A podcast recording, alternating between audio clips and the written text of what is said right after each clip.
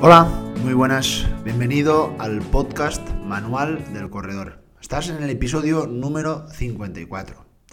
Hoy justo hace un año de ese primer episodio que hacía aquella presentación del podcast y donde aquellos primeros episodios estaban más centrados en la preparación o qué tipo de ejercicios podíamos hacer en aquel largo confinamiento, en aquellas largas seis semanas que tuvimos que padecer eh, bueno, pues en este caso en España si fueron de, seis semanas, en otros lugares del mundo eh, fueron menos, fueron más, tuvieron más limitaciones, menos limitaciones.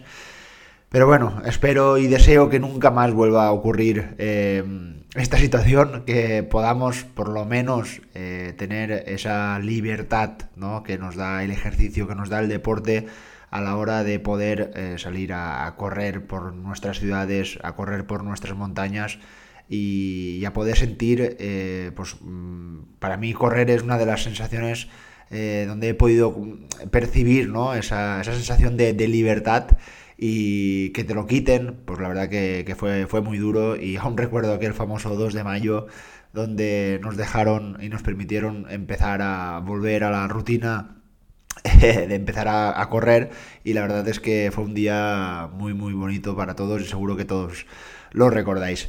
Pero bueno, eh, la vida continúa, el podcast continúa. Eh, nada, simplemente recordarte eh, que este fin de semana lancé la entrevista, en este caso con el corredor de montaña Aritz Egea. Una entrevista, la verdad, que un tío muy, muy campechano, un tío muy humilde. pues te recomiendo que la, que la escuches. Eh, aporta mucha información muy útil, ya no desde el punto de vista del alto rendimiento, porque bueno, eres un corredor, aunque a él no le gusta llamarse profesional, porque como dice él no se dedica a ello, eh, aporta la verdad eh, datos muy muy significativos. Bueno, pues el contenido del episodio de hoy vamos a hablar de edad y rendimiento, es decir, qué ocurre con el paso de los años y evidentemente si eres un corredor con ya cierta experiencia habrás notado de que tus mejores marcas y el momento, esos momentos donde uno se encontraba tan fuerte, pues son ya cosa del, pasado. Y bueno, tenemos que entender que a medida de que van pasando los años, pues cada vez va a ser más complicado eh, tener la capacidad de obtener ese máximo rendimiento que hemos tenido a lo largo de los años. En el caso de que seas un corredor que, estás empezando, que nunca has corrido, bueno, eso no quiere decir que no puedas eh, llegar a, a tu máximo rendimiento, pero evidentemente va a ser ajustado a tu edad. Es decir, si has empezado a correr con 40 años, es normal que cuando llegues a 45 años llegues, a, por ejemplo, a tu máximo rendimiento. Pero es porque hemos empezado desde 40 años. De hecho, se establece que los corredores em, pueden, em, digamos, em, mantener o mejorar ese volumen de oxígeno máximo, que sería uno de los indicadores del motor, de nuestro motor, ¿no? personas sedentarias podría estar en torno a 30-35, pero en el caso de una persona que, aunque fuera sedentaria, en este periodo de entre 30 y 50 años aún habría una, como vamos a decir, como una segunda oportunidad para que ese corredor o esa, o esa persona pudiera eh, mejorar esos, esos registros. Pero bueno, entendiendo la capacidad eh, que nos ocupa, que en este caso eh, somos corredores, y la capacidad predominante, la capacidad física predominante es la resistencia. Como sabéis, hay cuatro capacidades físicas básicas, que son la resistencia, la fuerza, la velocidad y la elasticidad o flexibilidad. Em, es, en el caso de la resistencia es muy fácil ver a corredores profesionales rendir a grandísimo nivel en torno a los 40 años. Algo bastante, em, vamos a decir, diferente a deportes donde, por ejemplo, la elasticidad o la flexibilidad sean los protagonistas, eh, ya que mm, precisamente esta capacidad eh, a lo largo de que vamos sumando años, la vamos a, ir perdiendo por la propia, la propia edad. Se puede mantener, se puede mejorar ligeramente, pero eh, ya digo, aquí en este caso la edad sí que va a avanzar rápidamente y por eso justamente eh, es fácil pues ver que las mejores deportistas, en el caso de la gimnasia rítmica, por ejemplo, que es un deporte donde la elasticidad o la flexibilidad es es la protagonista, pues la su edad de máximo rendimiento está en torno pues desde los 15 hasta los 20 años aproximadamente. En los deportes de resistencia ocurre todo lo contrario, es, la capacidad donde normalmente eh, suelen eh, aparecer esos buenos atletas en periodos eh, bastante eh, altos. Es decir, se puede ver un corredor de muy buen nivel con 32, con 35 años e incluso algunos corredores de gran nivel como de eh, ciclistas profesionales de 40 años. Dícese, por ejemplo, el famoso ex campeón del mundo Alejandro Valverde que continúa compitiendo, ya no al nivel evidentemente que tenía hace unos años, pero creo que tiene ahora mismo 42 años y se está preparando los, los próximos Juegos Olímpicos de de Tokio. Así que es una. esto, es, por ejemplo, sería muy difícil de, de ver en un, futbolista, por ejemplo, eh, donde las edades de máximo rendimiento pues se suelen oscilar entre los 20 a los 30 años. Es donde el deportista suele. Eh, digamos, sacar ese máximo provecho. En el caso de la capacidad de la resistencia, se, han observado eh, varios análisis en varios estudios científicos y bueno, eh, yo he observado un metaanálisis, es decir, coger muchos estudios y unirlos.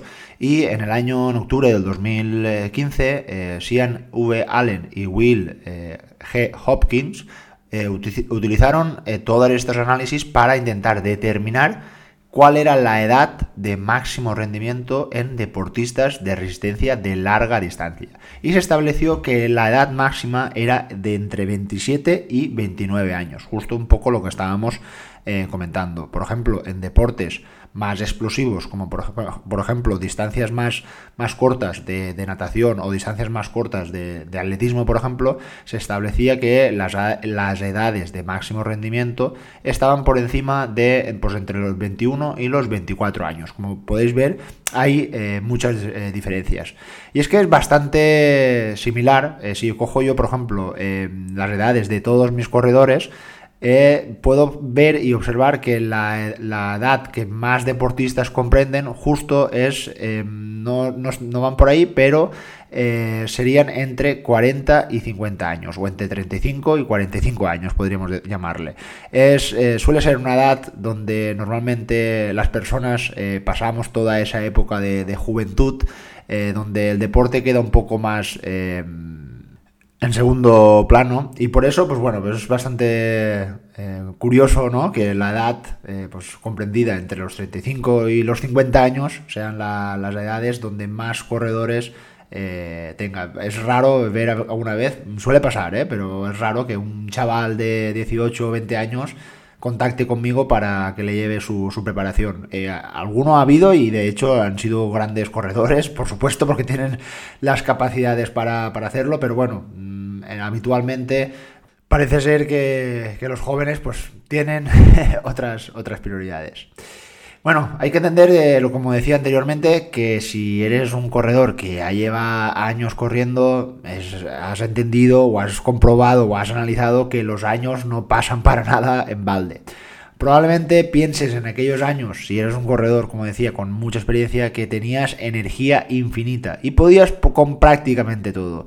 No pasaba nada si hacías un doble entreno el sábado y el domingo. No pasaba nada si a lo largo de la semana eh, sumabas más de 100 kilómetros. No pasaba nada si hacías dos carreras en una semana. Vamos, todo esto era bastante fácil de gestionar. Y es que la realidad es que tu organismo cada vez eh, necesitará más tiempo para recuperarse con el mismo esfuerzo si lo comparábamos con años anteriores. Probablemente ah, esa haya sido una de las sensaciones que con el paso de los años tu cuerpo te está diciendo, oye, mm, esto de hacer dos carreras en un fin de semana o esto de hacer una carrera tan larga, pues mm, lo puedes hacer, pero déjame que me recupere porque yo necesito un tiempo para volver a ese estado inicial, para volver otra vez a, correr. Y como decía, cuando una persona es joven, pues tiene la energía infinita, sus articulaciones, su musculatura, eh, le puede o le impide ¿no? Eh, poder continuar con, esa forma de, de entrenamiento. Y esto es algo que creo que tenemos que entender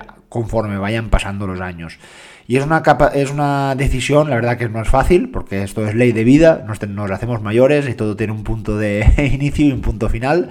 Y eh, por eso es muy importante que todas las decisiones eh, que tomas siempre pienses eh, en un como algo como voy a explicar como una inversión de futuro.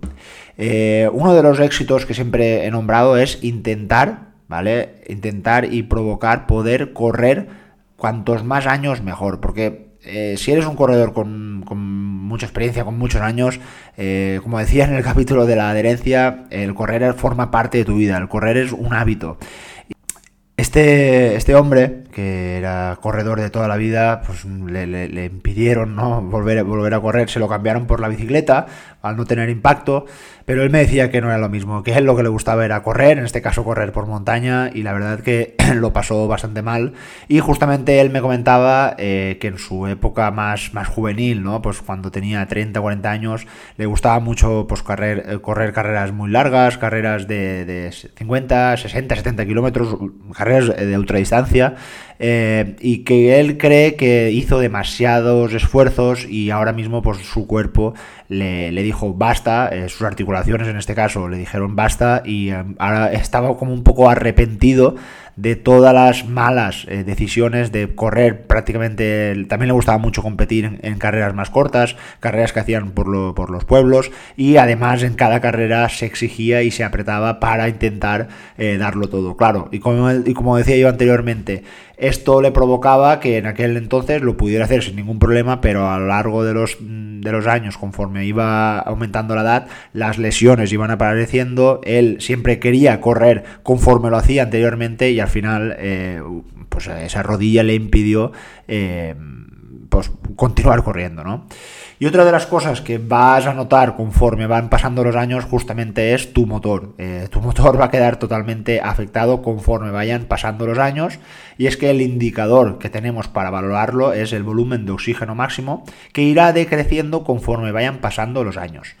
Se estima que por cada década de inactividad física se podría reducir un 10% este valor. Un 10% es mucho. Eh, el ejercicio constante a lo largo del tiempo podría suavizar su bajada. Es decir, hemos de entender todos que este indicador va a bajar a lo largo de los años. Es decir, si tú cuando en tu época de máximo rendimiento, que tenías 30 años, eh, estabas hecho un toro y tenías un valor de 60, pues lo, lógico, si ahora mismo eres un muy buen corredor, te portas bien, lo has hecho todo bien, pues lo lógico es que igual ahora estés entre 50 y 52, que es un valor muy bueno del volumen de oxígeno máximo. Pero debes de entender que este indicador lo que te está eh, aportando es que este motor va a ir a menos, lo único que lo tienes que ir como cuidando y observando de que va, de, de controlarlo, de que no se vaya a pique, porque como decía, una persona de 60 o 70 años que no haya hecho nada de ejercicio en toda su vida, es decir, una persona sedentaria, tendrá estos valores muy muy bajos y claro, en este, este en este caso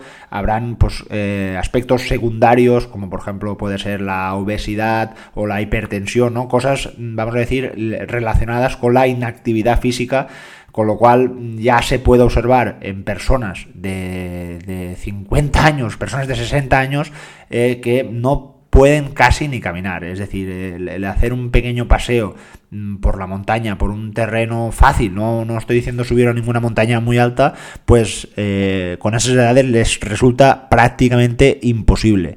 Y esto la verdad que es un dato muy triste, es un dato muy triste porque eh, la, la, única culpable es esa persona que no se ha cuidado durante, durante sus años y ha provocado que no pueda tener la capacidad de a la larga, y esto sí que ya es algo más serio, de eh, cambiar sus hábitos de vida. Y sus hábitos de vida me refiero a no poder, por ejemplo, pues subir la compra de, del supermercado a casa por las escaleras, eh, no les permite precisamente bajar o subir por las escaleras por mm, esos problemas que pueden tener en sus articulaciones, etcétera, etcétera. Y en este caso el ejercicio, y en este caso lo digo, eh, el correr lo que va a permitir es una calidad de vida hasta muchos años siempre y cuando hagas un uso responsable de, este ejercicio. Y, y, lo que voy a decir ahora creo que también tiene eh, mucha importancia, mucha importancia, perdón, y es que la fuerza será una de las capacidades físicas más afectadas por la edad. En el caso de la inactividad física, se estima que a partir de los 50 años se podría perder un 1% de masa muscular por año, comparado con personas más activas. Y es que una de las enfermedades eh, que suelen aparecer conforme vamos sumando años, es la denominada sarcopenia. Esta enfermedad progresiva y generalizada del músculo esquelético se caracteriza por una disminución de la fuerza muscular, de la masa muscular y finalmente del rendimiento físico. La aparición de esta enfermedad va muy ligada con la inactividad física, es decir, el tener un estilo de vida sedentario o simplemente no moverse va a forzar a que esta enfermedad vaya cogiendo mucha más, eh, mucha más fuerza, evidentemente. Las personas que padecen esta enfermedad suelen presentar sensación de debilidad, siendo habitual la dificultad para levantarse simplemente de una silla o una velocidad lenta para caminar, junto con continuas caídas y también es muy frecuente que hay una pérdida de peso sin causa justificada debido a la pérdida muscular. Estoy hablando evidentemente de casos ya de edades muy eh, avanzadas, en edades eh, donde, bueno, pues mm, seguramente habréis visto muchas veces por televisión donde una persona con 80 años o 100 años ha hecho 100 metros en los campeonatos máster o campeonatos veteranos y eh, pues bueno, puede hacer una, pequeña carrera eh, rápida de 100 metros, de 200, bueno, ahí prácticamente ya de todas las distancias porque la verdad es que cada vez hay más atletas máster o atletas veteranos que lo pueden hacer. Bueno, pensar en una persona justo en el lado contrario, una persona que mm, ha hecho la inactividad física de, de, su, de su día a día y claro, no se puede comparar una cosa con la otra. Y esto es algo que vamos a tener que afrontar y luchar todos los, eh, todas las personas, evidentemente, y en el caso de los corredores, eh, es algo que tenemos que tener muy en cuenta. Y por eso eh, yo lanzo siempre uno de mis lemas, yo lo lanzo siempre a todos los corredores, pero cuando hablo con corredores eh, a partir de 50 años, a partir de 60 años, soy muy claro. Y se lo digo así, menos kilómetros y más sentadillas. Hemos de entender que cuando sobrepasemos esas edades y lo que, como decía, si queremos continuar corriendo a lo largo de muchos años, vamos a tener que invertir mucho más tiempo levantando pesas que haciendo y sumando kilómetros. Esto va a ser muy importante, ya que la capacidad de la fuerza se va a quedar mm, muy afectada conforme vayamos pasando los años. Y normalmente eh, lo he podido comprobar con personas eh, más eh, este, de, estas edades, donde con un trabajo de fuerza, y en este caso puedo incluso poner sesiones entre dos y tres veces a la semana, veo que pueden mantener muy bien el rendimiento, veo que pueden disminuir la posibilidad de lesionarse, con lo cual, vamos, eh, veo que puede ser muy interesante incluso para continuar haciendo sus entrenamientos, de, porque si lo que realmente lo que les gusta es correr, esto se debe de proteger. Y por eso es muy importante que entiendas que en edades más juveniles o cuando estamos muy bien la fuerza nos puede aguantar, pero conforme vayamos sumando años, eh, este entrenamiento opcional para, algunos se va, se va a convertir en un entrenamiento totalmente obligatorio, ¿vale? O sea que creo que esto, esto debería quedar muy claro. Otro de los factores que va a quedar reflejado eh, conforme vayamos sumando años van a ser justamente las pulsaciones, ya que se irán modificando con el paso del tiempo. La frecuencia cardíaca máxima irá disminuyendo. Por eso la famosa fórmula, eh, la más conocida para conocer la frecuencia cardíaca máxima, que es la de 220 menos la edad, eh, en este caso, el, autor de esa fórmula tenía en cuenta de que conforme vayamos pasando, vayamos sumando años, esta fórmula irá decreciendo. Es decir, eh, si tenemos ahora mismo 60 años, pues 220 menos 60 no será la misma frecuencia cardíaca máxima que una persona de 20 años. Evidentemente ya hemos nombrado esto muchas veces, esta fórmula es muy general, pero bueno, siempre podemos tener alguna idea de lo que pueda, de lo que puede ir sucediendo. De hecho, se estima que la lógica es que una persona vaya perdiendo en torno a una pulsación por año. Estamos hablando de una pulsación máxima. Es decir, si ahora mismo estás actualmente en 190 pulsaciones de frecuencia cardíaca máximo, probablemente dentro de 5 años tus pulsaciones máximas estén pues entre 184 y 186 pulsaciones, más o menos eh, de, media.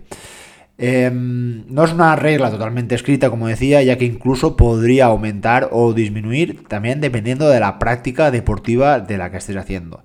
Este valor máximo también puede significar un valor máximo de salud para tenerlo en cuenta en, en edades muy avanzadas. Por eso eh, yo recuerdo eh, mi padre, que lo pongo muchas veces de ejemplo, mi padre tiene 66 años y él cuando va al cardiólogo le dice el cardiólogo, oye, tú eh, cuando vayas a correr no sobrepases las 150 pulsaciones, porque a partir de ahí creemos que podría haber algún factor de riesgo para, mm, bueno, pues evidentemente al, trabajar con pulsaciones más altas podríamos aumentar eh, pues eh, que el corazón sufriera alguna patología, tal. Entonces, perfecto, yo lo veo, yo estoy totalmente de acuerdo con este caso con el, con el médico, de que a ciertas edades para proteger, sobre todo a nivel de, salud, veo muy recomendable pues poner unas zonas, vamos a llamar zonas de salud, que serían estas zonas que habría que trabajarlas, pero eh, de vez en cuando, por decirlo así.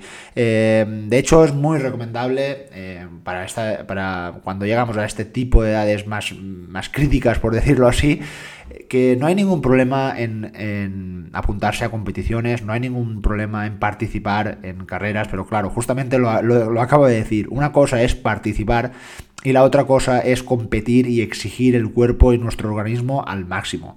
Y creo que es interesante que eh, justo en estas edades eh, entiendas que mm, eh, todo eso de las clasificaciones másters y clasificaciones para grupos de edad, vale, eso está muy bien pero siempre tenemos que entender, siempre tenemos que conocer que nosotros estamos ahí en la línea de meta porque hemos entrenado, porque nos hemos portado bien con el ejercicio y podemos y tenemos la suerte y la fortuna de poder participar en este tipo de, carreras. Y ya que estamos allí, pues lo que tenemos que hacer es ir con el chip de ir a pasarlo bien, de ir a participar, de mm, correr con nuestros compañeros, de en una carrera podemos, no pasa nada, podemos ir un, pelín, más rápido. En otra carrera podemos acompañar a un compañero que sepamos que, que vaya a ir más lento y eh, lo podamos hacer. Creo que esto es una inversión de futuro total, el intentar eh, apretar al máximo. Por eso eh, las clasificaciones estas a mí me dan un poco, un poco de miedo porque en ciertos casos sí que he visto gente muy obsesionada. Yo puedo entender eh, pues que personas de, más de mi edad, de 30, 35, 40 años, pues que al que le guste, al que le pique el gusanillo, que se quiera exigir, que se meta esos 7 días a la semana entrenando duro para intentar dar el máximo de su, de su organismo, para intentar pues rebatarle ¿no? unas milésimas a, esas marcas o unos segundos a, esos tiempos para intentar lograr pues, mm, escalar lo máximo en esa clasificación. No lo veo, no lo veo criticable, pero justo en estas edades donde podríamos poner una balanza eh, la cantidad de tiempo que queramos correr con el esfuerzo para intentar lograr simplemente subir a un cajón y que nos den una copa, pues yo soy partidario, la verdad, sinceramente, de alargar esa vida deportiva, porque ya no te va a provocar beneficios, vamos a llamarlos sociales, donde puedas continuar participando con tus compañeros, con tus amigos, eh, poder participar en, esas carreras tan especiales que, que siempre has tenido, sino que a nivel de salud, creo que, como decía, lo vas a notar. Va a ser una inversión totalmente gratificante y creo que en este caso eh, los deportistas y en este caso más específico los corredores no somos conscientes de, la suerte. Suerte no lo voy a llamar porque por supuesto no lo es. Eh, lo hemos trabajado, lo hemos forjado durante muchos años. Y sinceramente me gustaría cuando tuviera 70 años, ya no te estoy diciendo correr un maratón o correr una carrera de larga distancia. Me gustaría con 70 años poder hacerlo todo lo que quisiera. Me gustaría hacer, dar un paseo con mis nietos. Me gustaría mm, subir la compra andando por las escaleras. Creo que eso es un regalo mm, impagable que nos da el ejercicio y es algo que creo que tenemos que cuidar y ahora mismo si estás en una edad como pues como decía de entre 30 y 50 años o entre 20 cuídate invierte en tu salud invierte en tu futuro porque dentro de unos años lo vas a agradecer. Y todo lo que sea eh, apretar al cuerpo más de lo necesario mejor hacerlo pocas veces la verdad. Bueno no sé si el contenido de este, de este podcast lo, habías asociado a esta manera, porque la verdad es que te he dado un poco la, turra con, la salud y con esta inversión de, futuro. Pero nada, simplemente espero, que las decisiones que tomes eh, a lo largo de los próximos años las tengas muy en cuenta y sobre todo, como digo al finalizar eh, todos los capítulos, Solo te deseo mucha salud y muchos, muchos, muchos kilómetros. Venga, nos vemos en el próximo episodio. Un abrazo, adiós.